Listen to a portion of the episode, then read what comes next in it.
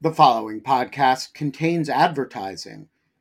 To access an ad-free version of the Lawfare podcast, become a material supporter of Lawfare at patreon.com slash lawfare. That's patreon.com slash lawfare.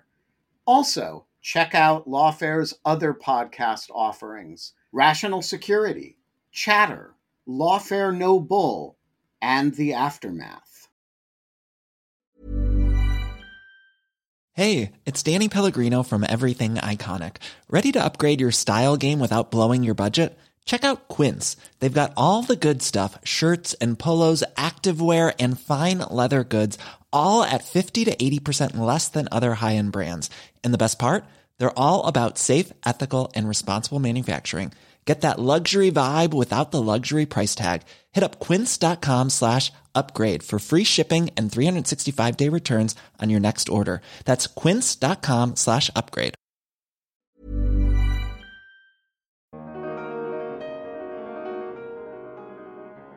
That, you know, one conversation or conversations shouldn't hinder the committee's investigation into what's really important, which is the attack on the Capitol.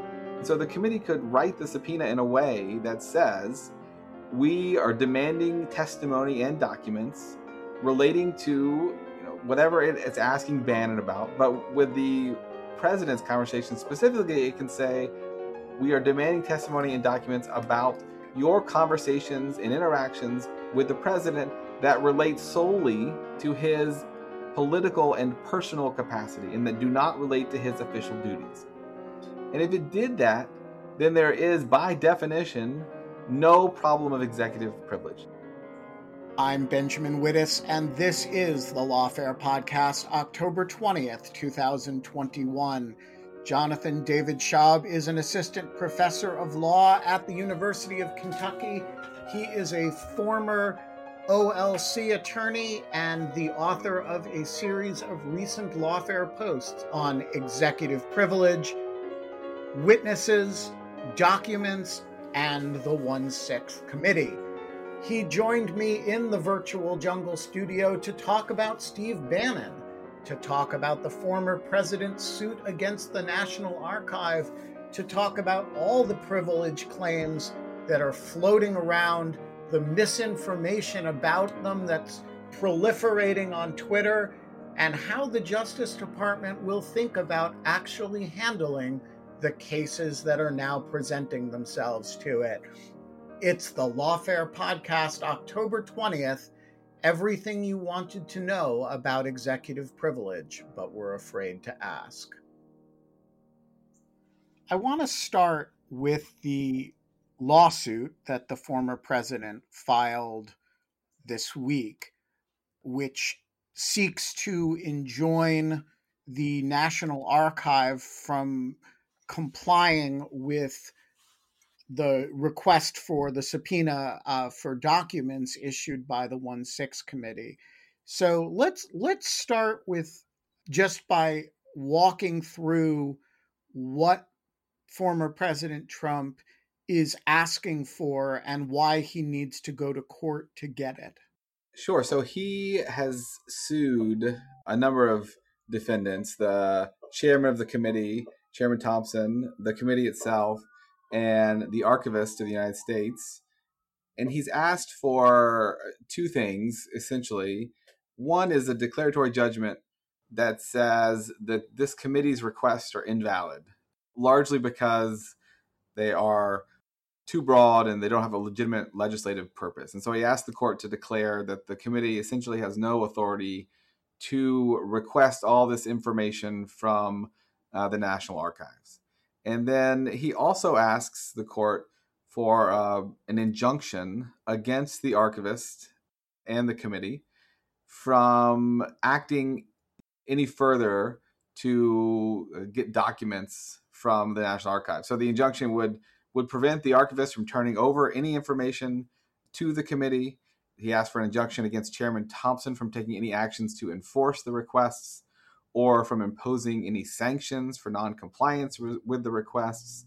So he's, he's essentially asking the court to put a stop to the information exchange between the National Archives and the January 6th committee.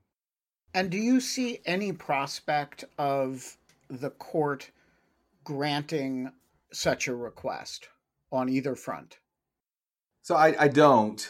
These types of actions are difficult because once the information is turned over, the case is moot, right? So the interests that are asserted by Trump in the documents, uh, the privilege interest, which we'll talk about, I'm sure, uh, once those documents go over, there's no claim anymore. So in many cases, courts are willing to kind of maintain the status quo before you know rendering a decision to give them time to look at the issues that are at play. But they'll only do so when there are, I think, substantial questions on the merits and where they think that Trump has a real likelihood of success. And here, I just don't think a court is going to accept that there's any any validity to the arguments that the committee doesn't have a legislative purpose. And I don't think the court is going to accept the view that Trump's claim of privilege should take precedence over President Biden's decision to waive privilege.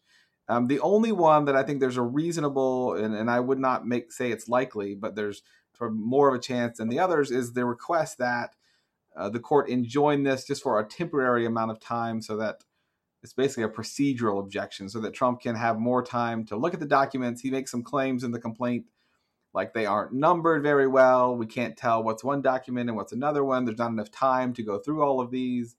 So that that's the the claim if a court were to grant one, I think that would be it, which would just say we're going to just kind of put a pause and give some more time here, but we're not going to believe that you're going to be successful on these sort of larger questions of, of privilege and, and legislative purpose.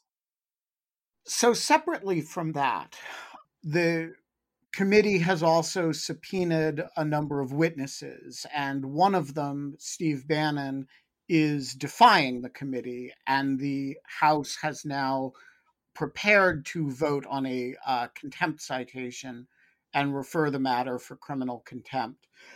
Where are we with this? And what is the status of Bannon before the House right now? So he has uh, defied the subpoenas. So he's refused to appear for a deposition, and he's refused to turn over documents. And it appears he's he's done a complete stonewall, whereas some of the other witnesses have uh, quote unquote engaged with the committee, uh, whatever that means. I think it basically means their counsel have has contacted the committee and and talked to them a little bit. Maybe they've turned over a few documents, but Bannon has done a complete stonewall, and the committee has prepared a contempt report and is prepared to vote to hold Bannon in contempt of Congress. And once they do that, it will go to the full House. And the way that the, the, the contempt of Congress statutes are written, there needs to be a full House vote which is then sent over to the Department of Justice um, as a referral saying this individual, Bannon, has been held in contempt of Congress. And at that point, it's in the U.S. Attorney's boat, along with you know the Justice Department, to decide what to do with it. So we often talk about the fact that the Justice Department often does not prosecute these contempt cases, particularly when, as we'll discuss, the contempt is directed at a official for following a executive privilege claim or a privilege claim. However, uh, there are times when the executive branch considers it something of a comity obligation to Congress to actually prosecute contempts of Congress. So, before we get into the privilege questions. I want to ask you about how Merrick Garland and Lisa Monaco are likely to think about the question of who they owe what to here. On the one hand, they have to defend traditional executive privilege claims, which we'll talk about. But on the other hand, you know, if the committee can't get its subpoenas enforced, it has no ability to compel anything from anybody. And so my my question is what is the conversation going to be like at the Department of Justice when this referral shows up? Well, I think it'll be an interesting one, and I'm sure it's already going on. You know, there's very little, I think, institutional sympathy in the Justice Department for for Congress because the two are often at, at loggerheads and have been, you know, over the past two administrations. But there are some significant questions with Bannon because the contempt statute. So the if you go back to the sort of the origin of the contempt statute, right? There's this legislative history where where Congress says, you know, we have this power to hold people in in inherent contempt. We can put them in jail. But what had happened was there was somebody who had uh, engaged in contempt, sort of right at the end of the session of Congress. Said, well, we can put him in jail for you know a week or two, but that doesn't really do anything. And then Congress ends, and then he's out uh, because that Congress has ended. So we need something better. We need something that will enforce contempt, even if it's at the end of Congress, a, a particular Congress. And so they passed this criminal contempt statute, and it's written in mandatory language. So it says if there is a referral to the Department of Justice, the DC U.S. Attorney for for DC shall uh, bring it before the grand jury. And so I think the Department of Justice recognizes that that is Congress's intent to have these prosecuted. And as you say, there are these his, there's a history of non-prosecutions, and those really started in 1984. And there's an opinion from OLC that basically sort of lays out the argument that even though the statute is written in mandatory language, and even though the Department of Justice is in enforcing this statute is sort of acting as a helper, right, as a to Congress and is sort of vindicating Congress's interests, and that's the reason for the statute.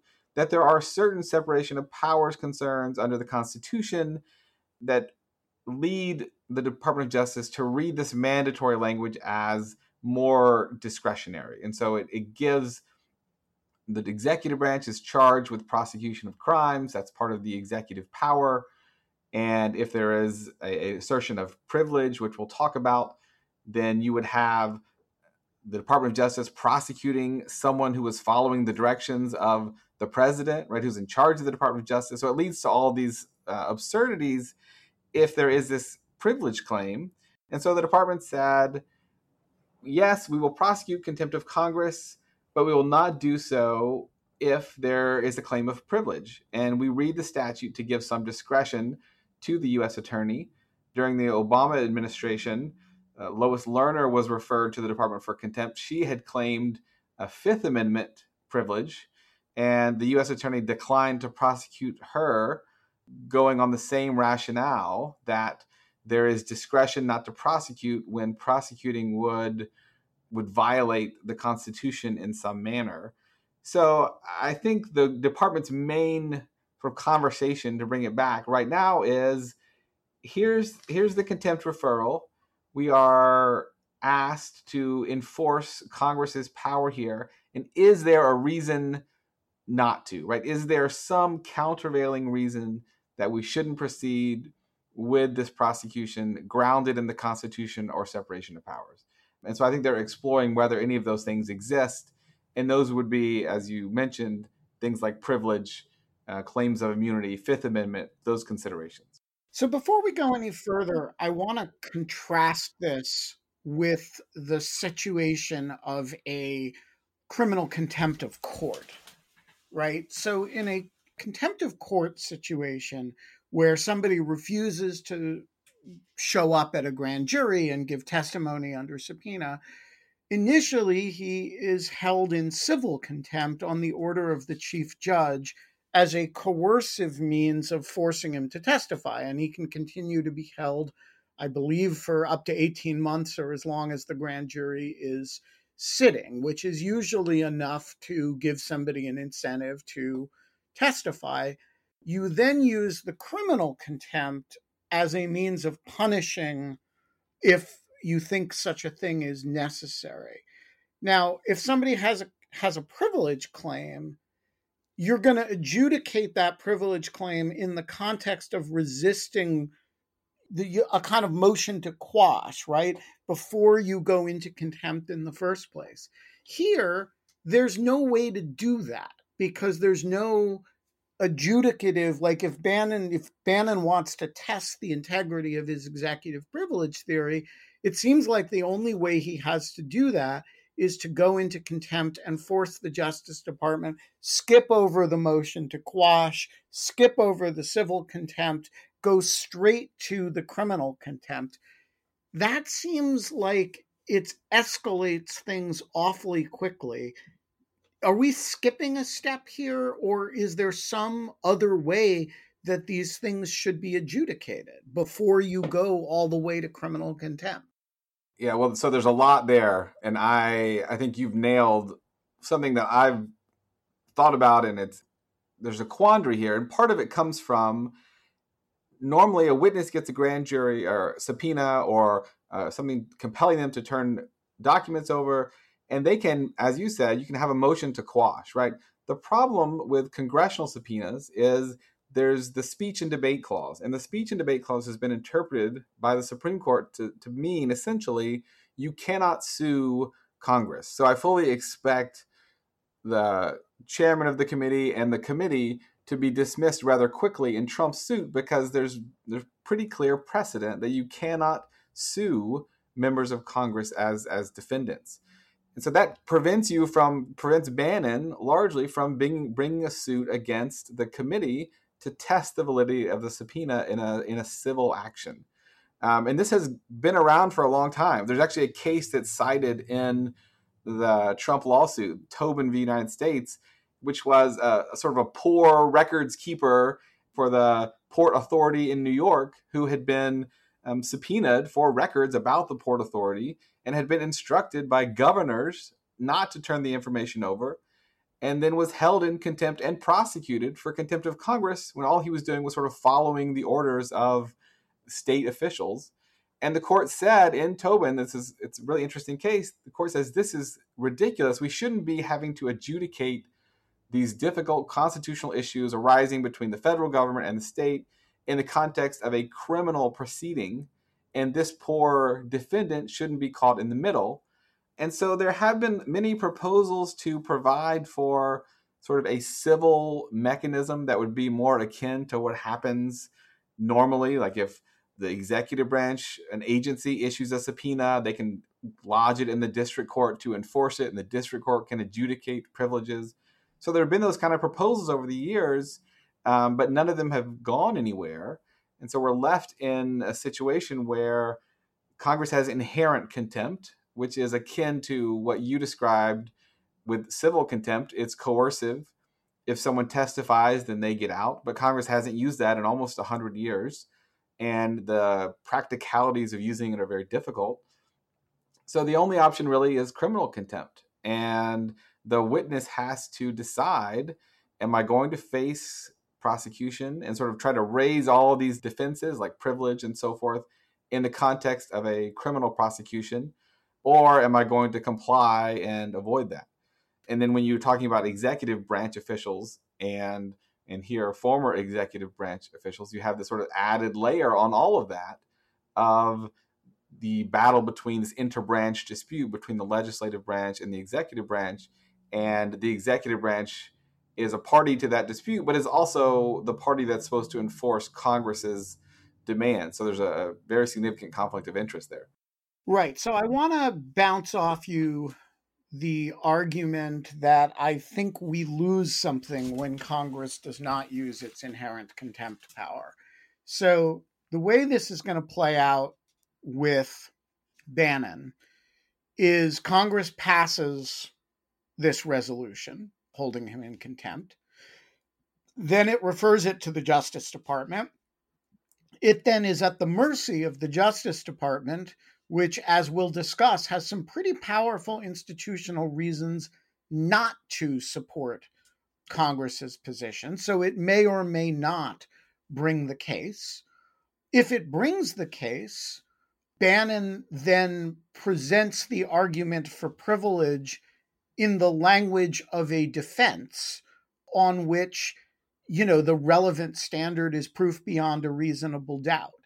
Seems to me if you litigated the question in the context of inherent contempt, A, it would be much faster. You would hold Bannon in contempt, there would be a resolution, he would be ordered detained or whatever, at which point he files a habeas petition and we litigate the question immediately uh, on a kind of exigent basis on the basis of a habeas claim filed by Bannon, which is much closer to the motion to suppress model in the in the grand jury litigation context.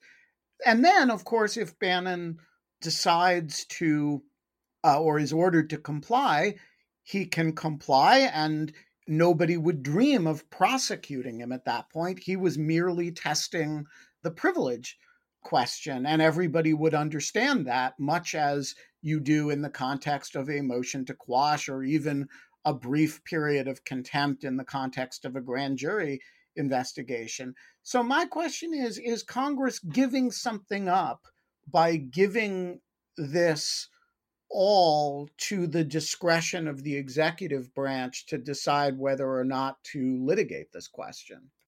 I think they certainly give something up when you're talking about executive branch officials. And then, you know, Bannon is a private citizen, but he's invoking these executive privilege and former President Trump's assertion. So, by sort of handing off its enforcement power to the Department of Justice and not having any of its own inherent power, not using it, then I certainly think they're giving up basically the ability to enforce their subpoenas. I mean, in my view, and I know it's not shared by everybody, but under the, the current law and the current doctrine within the Justice Department, I, I just don't think Congress can force the executive branch to turn over any information if the executive branch doesn't want to. The cards are all with the executive branch, largely because Congress doesn't have its sort of own independent enforcement mechanism. Um, and so I think that's right. I don't think it would have to be inherent contempt. I think they could also provide, they could pass a statute that provided for you know, kind of an order to show cause where they could lodge their subpoena in a district court and the district court could then compel the individual to come forward. And if the, the individual didn't comply, then they would be held in contempt of court, um, like any other person who's not complying with a subpoena.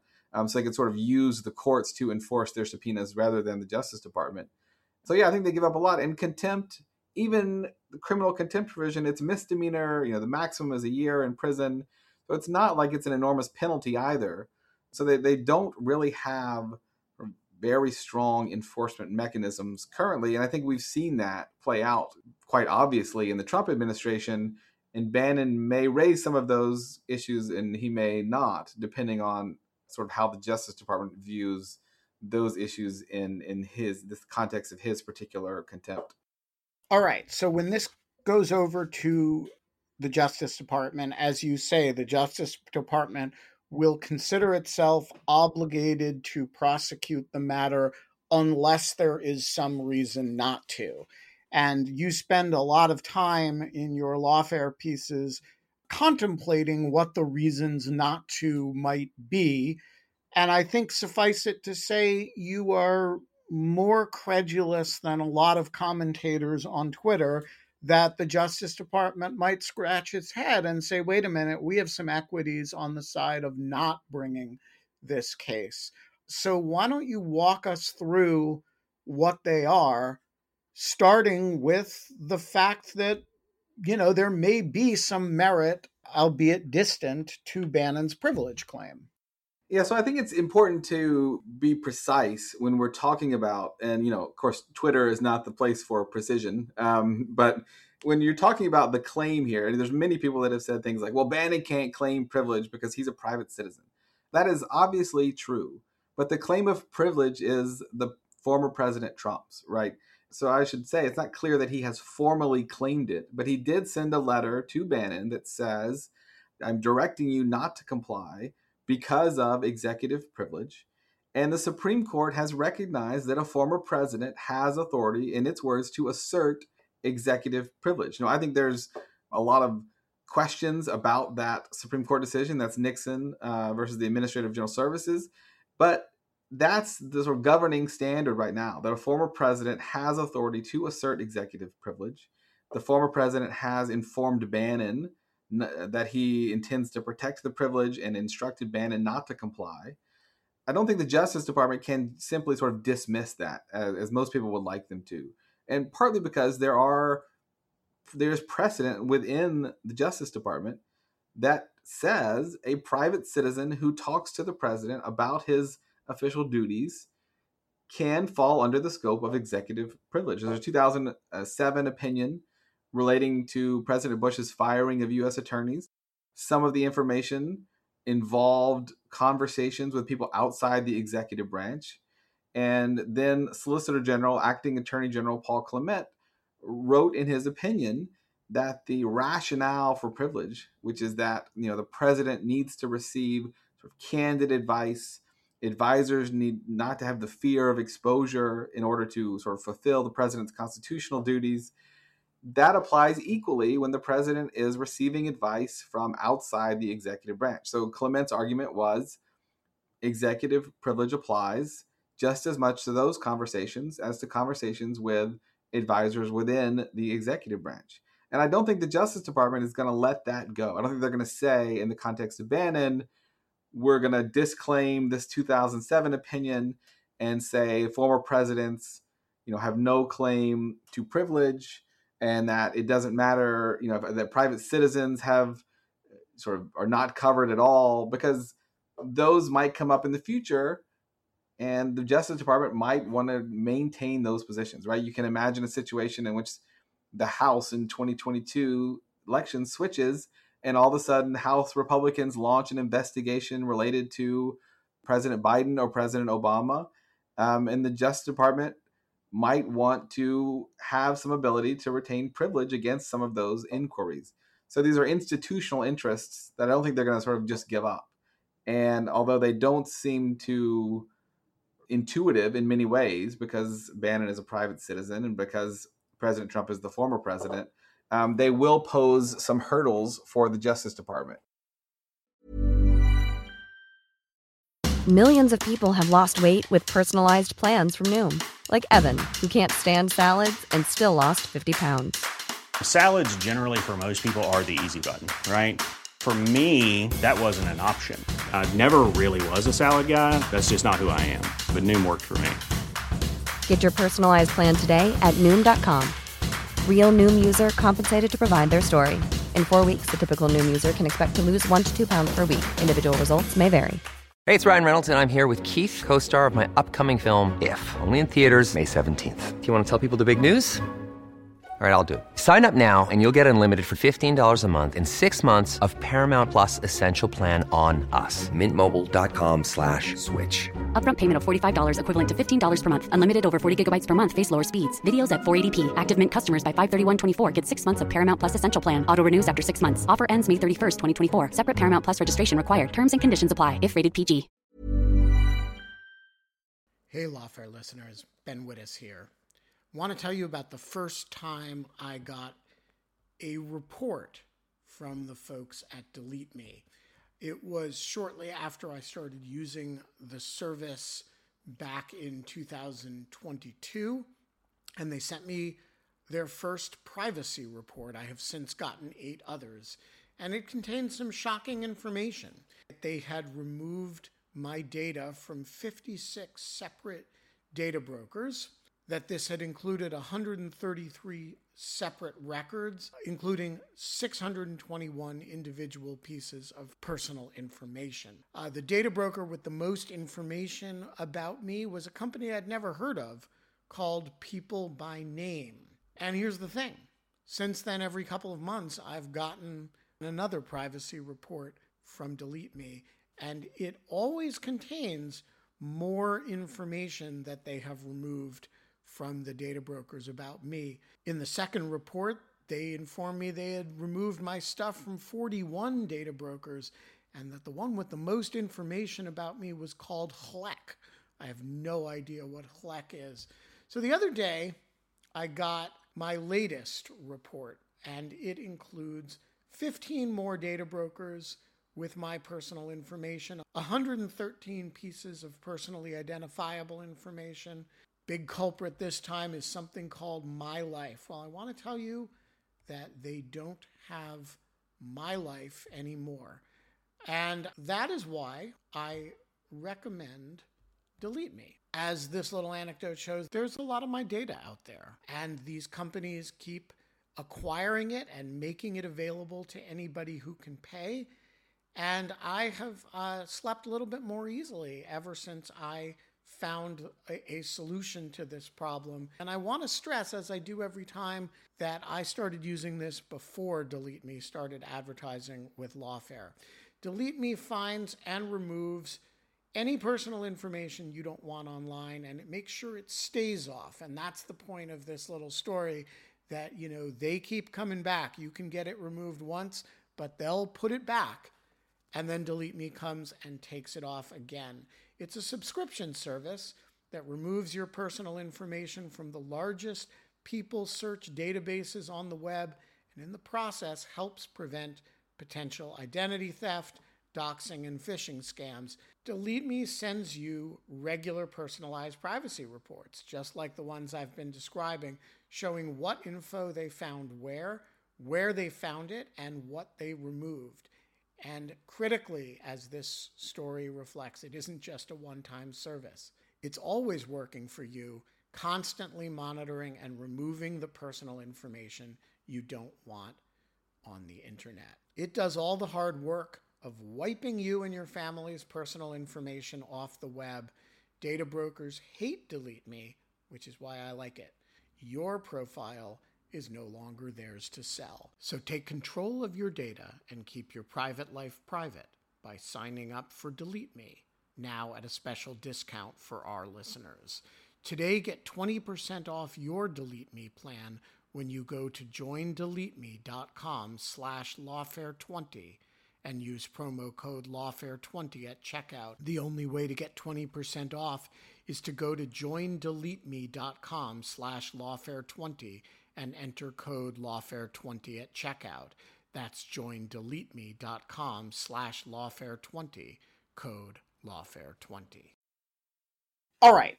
But, you know, each of these individually strikes me as a surmountable problem for the privilege claim. Like, yeah, maybe there are circumstances in which the courts would recognize a privilege claim from a former president.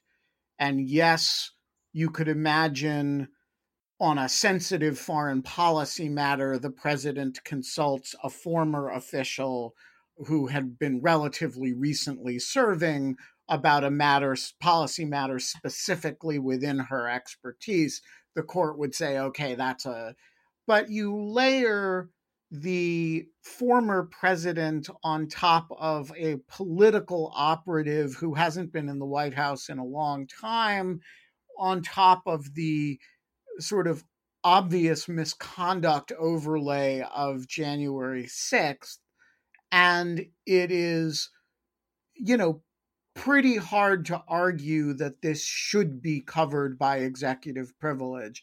How much does the Justice Department eventually look at this and say, okay, yes, there's a little bit of merit, but not, although not a lot, on the former president stuff. And yes, there's a little bit of merit on the private citizen stuff, but you can't sum two inches and get a mile.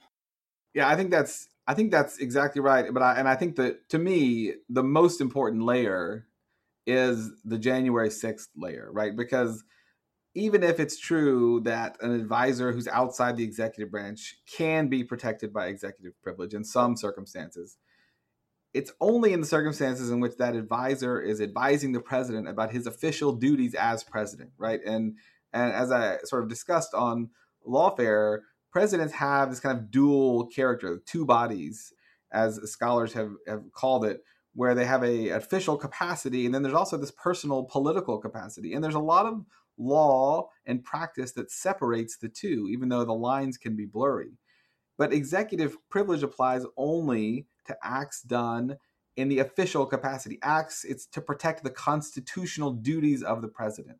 So to me, to say that Bannon's advice, whatever it was, related to the official duties of the president. When we're talking about the inquiry into January 6th and an attack on the government and the Constitution itself, is a step that no one would go in the Justice Department. I don't think the Justice Department would ever take the position, right, that the advice that was given related to January 6th had something to do with the official duties of of the president. And you can see in the Mo Brooks litigation, the Justice Department concluded and told the court that Representative Brooks was not acting in his official capacity and refused to defend him.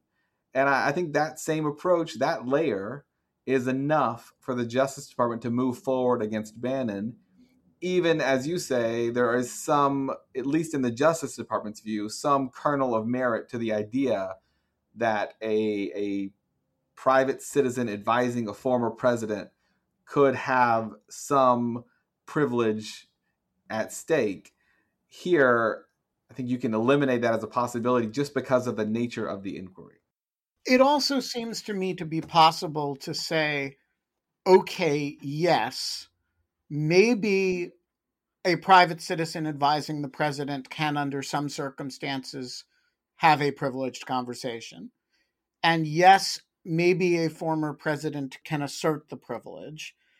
But even assuming those two together can create a privileged conversation, and even assuming that the nature of the conversation about January 6th does not preclude privilege for the reasons you just said, President Biden is entitled to waive the privilege, which he has done. Why isn't that a dispositive answer all by itself? So I think it is, and you know, when I wrote my first piece, it was not there's not public knowledge that that Biden had had made that determination, and I was actually kind of curious as to why he hadn't, because I there was on record saying I did not think, and I, I don't think the Justice Department would have moved forward with prosecution without a clear statement from the current president that privilege doesn't apply, because that sort of eliminates this concern about former presidents, the Justice Department can say, yes, former presidents have some authority to assert privilege under the Supreme Court's ruling in the Nixon case, but that is subject to the current president's determination of privilege. And because President Biden has waived privilege, you know, Bannon has has no privilege claim here. So I do think, and I think that's probably why the White House sent that letter and made it clear in the letter that Biden was waiving privilege over Bannon's testimony and deposition because that, that clears that hurdle for the Justice Department. And the only really remaining question, and this is the question that, that Trump raised in his lawsuit, right, is whether sort of the current understanding that the incumbent president takes precedence over the former is somehow unconstitutional, right? That there has to be sort of independent authority in the former president to assert privilege no matter what the current president says. And the Justice Department has never, to my knowledge, sort of firmly concluded one way or the other. But I think it's it's pretty certainly clear from the regulations governing presidential records that the archivist is operating under, and from the Presidential Records Act that the current president takes precedence. But I also think that will be the Justice Department's view, and I think it's sort of the obviously better view that the person who is currently elected to represent the the country, right, is the one who gets to determine as a final matter what it is in the interest of the country to release and what it is in the interest of the country to withhold. But yeah, so I think his his waiver will, will clear the way for prosecution, even given some merit to some of these arguments that, that Bannon and Trump have been making. Yeah, I just want to say that the unitary executive would take quite a hit if the former president could decide what information the current president is and is not allowed to release. Yeah, I mean, and I know we're we're may talk some more about the lawsuit, but that's part of the the crazy thing about the lawsuit, right? Is it, it largely is asking the court to order Biden what to decide about what to release, which is a sort of inherently executive presidential decision, particularly if you are, you know, sort of a unitary executive person, to say that the court can tell the president when to assert executive privilege or when not to gives the court an incredible amount of power. And it's pretty pretty out there, I think. All right. So let's put this all together and you say this referral comes over to the Justice Department with a a presumption that the Justice Department will prosecute it out of a sort of institutional obligation to Congress if there is not some reason not to. be a bit of a reason not to, in the sense that the Justice Department has some non trivial interests in aspects of the privilege that Bannon is asserting. C, reasons not to simply, significant reasons not to simply accept Bannon's assertions and claims. And so how does how do you think I'm not asking you to speculate on what the Justice Department will do, but how do you think at the end of the day the Justice Department integrates all that information? Uh, it's got a significant set of conflicts of interest here. How do you resolve them? Well, I think that's a difficult question. I think you know the Justice Department has to ultimately look at what's in the best interest of the United States, right? And the Justice Department is charged, the Attorney General is charged with representing the United States in court. And its rationales for not prosecuting in the past have largely turned on the idea that it would be sort of not in the interest of the United States to pursue prosecutions when the president has made, you know, a claim of privilege. So I think ultimately they're going to say, you know, yes, there are these sort of unresolved issues about privilege and former presidents and private citizens, but the current president has said there is no privilege claim here. And this January 6th committee is doing you know, vitally important work. And Bannon, it, it helps the de- department, I think, in some ways, because Bannon hasn't offered to provide anything, right? He refused to even show up. And normally, even if you're going to assert privilege, you would show up at the hearing and then assert privilege in response to individual questions. Privilege is not an excuse to to not show up at all. So I think he's made it easier in some ways for the Department of Justice to say he has totally and completely you know, handicapped the committee's ability to get any information. And you know the interests of the United States are in sort of reinforcing this method of inquiry and the ability of Congress to pursue this investigation about you know an attack on the country. So I think that's going to be the the kind of ultimate decision is where are the interests of the country here, and and I I see a lot of weight on bringing the prosecution and with the waiver of privilege there are not many sort of counter arguments to that so i would expect them to move forward but there's also the civil suit, which may which may complicate that as well. So there's another factor which may complicate it, which is that Biden has all but instructed them to do it, which if I were the attorney general would have me tearing my hair out. And the Justice Department has sort of made clear that it will make an independent judgment on this. But, you know, Bill Barr said the same thing about his various instructions to prosecute people from Trump. And people like me said, wait a minute, you know, it really, really corrupts the process when the president tells the Justice Department whom to indict and whom not to indict. How big a deal do you think Biden's rather flippant intervention in this is, and how much does it complicate what the department uh, might or might not choose to do? Well, I think it was unfortunate, and it makes the decision you know, at least in appearances, have a much more sort of political flavor than I think otherwise it, it could have been. And and I, you know, as you said, this independence between the Department of Justice and the White House, and between you know politics and decisions about when to prosecute someone, is a is a vitally important distinction. I think to the functioning of the country and to democracy, and we saw it eroded during the Trump administration and so it's unfortunate that that Biden's comments play into this same narrative that that Trump is is pushing that this is all a political agenda and the committee is out to get him as for as for political reasons.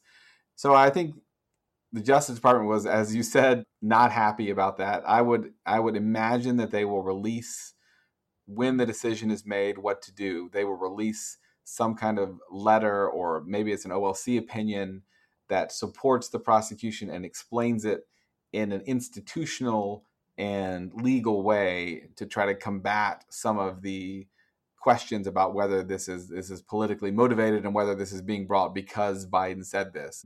And I, I certainly don't think Merrick Garland is going to be influenced by what Biden said, but because he said it, there is certainly going to be the appearance of that. In your piece, you offered a fairly clean approach for the committee to make this dramatically easier for the Justice Department. And I want you to just walk through, you've alluded to aspects of it previously in this conversation, but walk us through how the committee could set this up most cleanly for Justice Department officials to wade through? Yeah, so I mean, I don't know what the the proper term is. You know, you kneecap the executive privilege arguments or undercut them, but the I think the committee it issued very broad requests, and I think that's that was fine as an initial matter. Right, they're trying to gather information, but one of the problems with contempt prosecutions, and you you alluded to this, the sort of you have to prove the elements beyond a reasonable doubt. You have to the committee has to prove that the matters it's inquiring about are within its its delegation from the House. And so you've got Supreme Court cases sort of throwing out contempt prosecutions because the questions weren't specific enough or because the charter of the committee wasn't specific enough. And then you've got these privilege complications that we've talked about. So my thought was the committee could make this very clean and could take away sort of all claims of privilege simply in the way that it sort of wrote the subpoena right? As as I mentioned, executive privilege applies only to advice about official duties.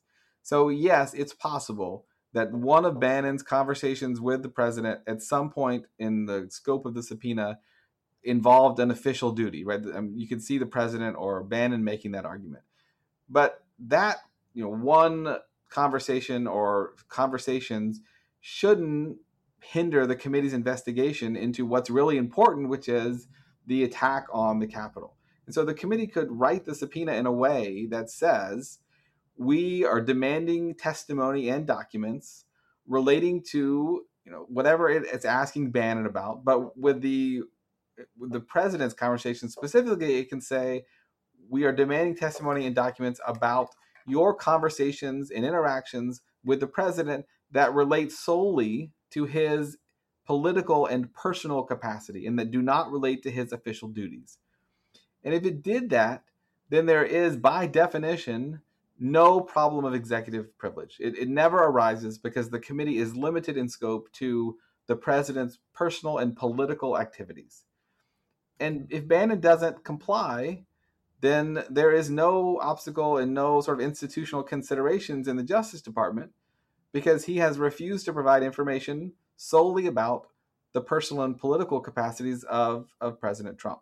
And so you sort of just take away, by definition, any claim of privilege and any obstacle, institutional obstacle that there may be. So the skeptic listening to you just now would say, yeah, but it puts in Steve Bannon's hands and his lawyer's hands the ability to determine what is and is not part of the president's official duties, right? He's like, I don't want to testify about that conversation, or I don't want to give documents related to that conversation. I'll just say that's official duties. There, what's the adjudicative mechanism for that? Well, so that's kind of the the beauty of the approach in some ways. The body that adjudicates whether he's in compliance or not is the committee.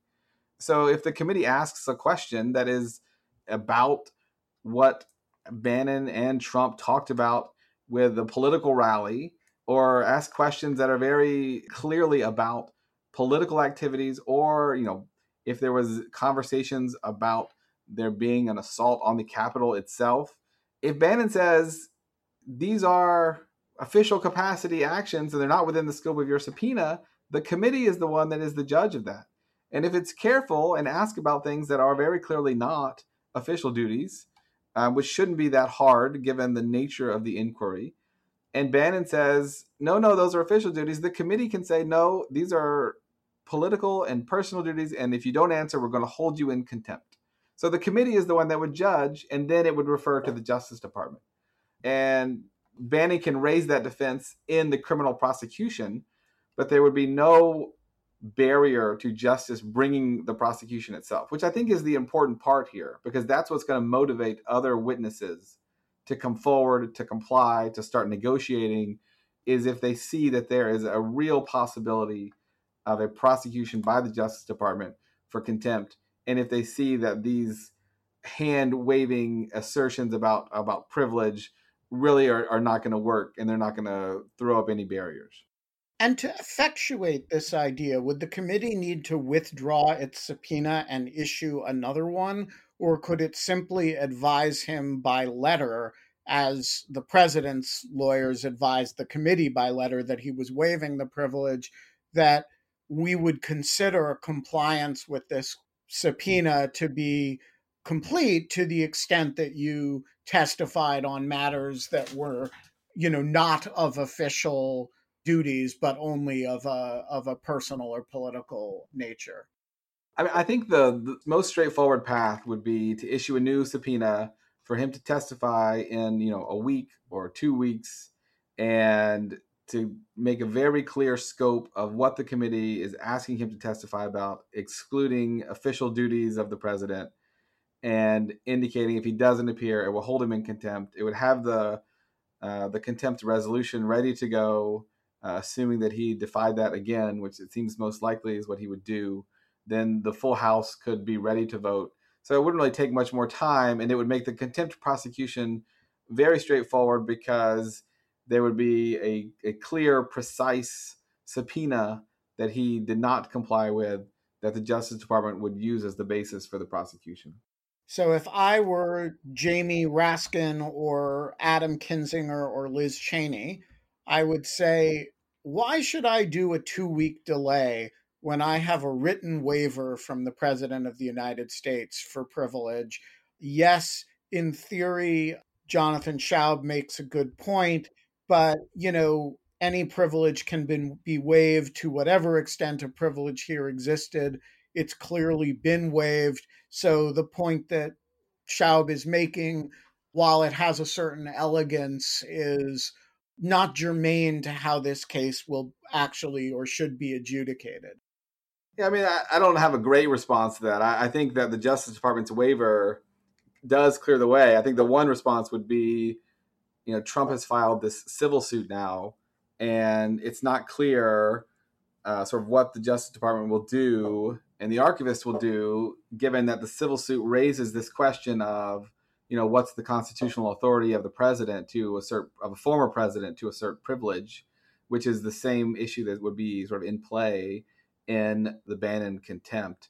But this also doesn't have to be sort of just for Bannon, right? So this would work with any witness, and it's probably more in some ways necessary with officials who were in the government because they were clearly having conversations with the president about his official duties, you know, Meadows or Scavino.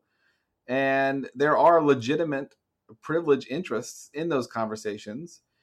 I don't know if Biden will come out and say, I will waive all privilege for these conversations with, you know, very high ranking advisors, particularly when he doesn't know necessarily sort of what they talked about.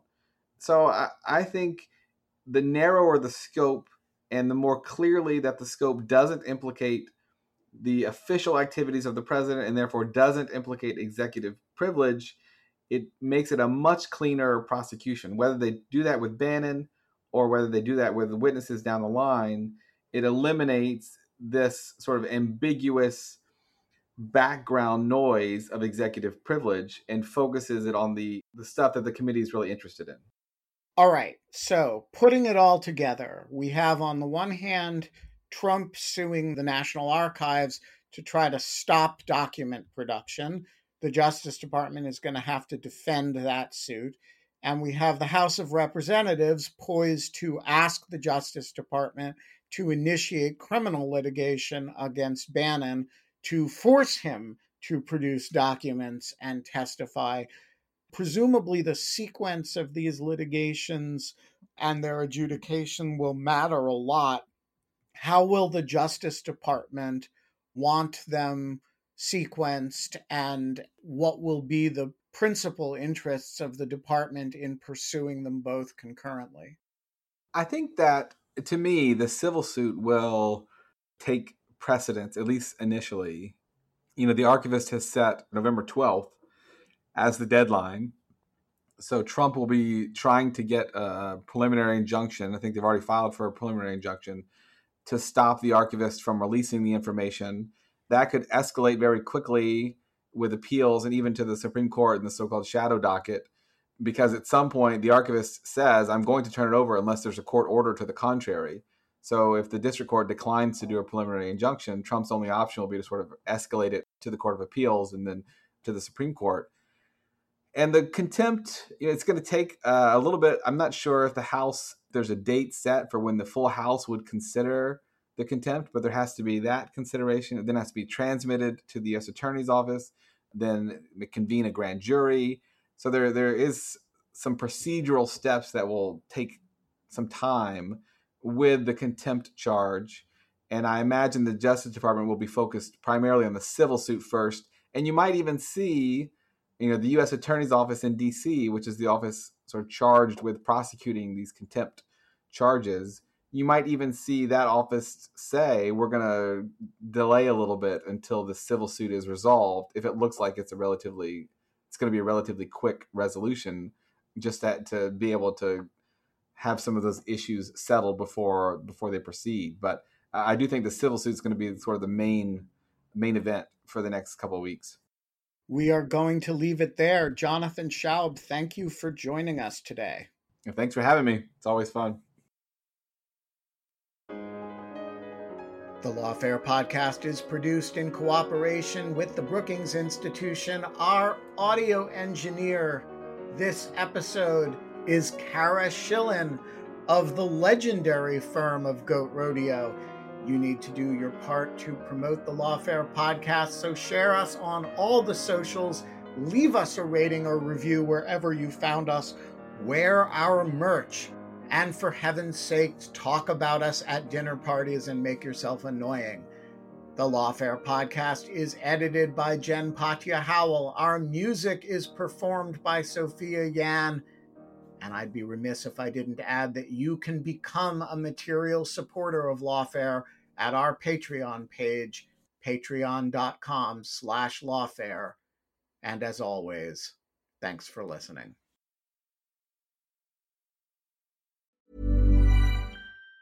Even on a budget, quality is non-negotiable. That's why Quince is the place to score high-end essentials at 50 to 80% less than similar brands. Get your hands on buttery soft cashmere sweaters from just 60 bucks, Italian leather jackets, and so much more.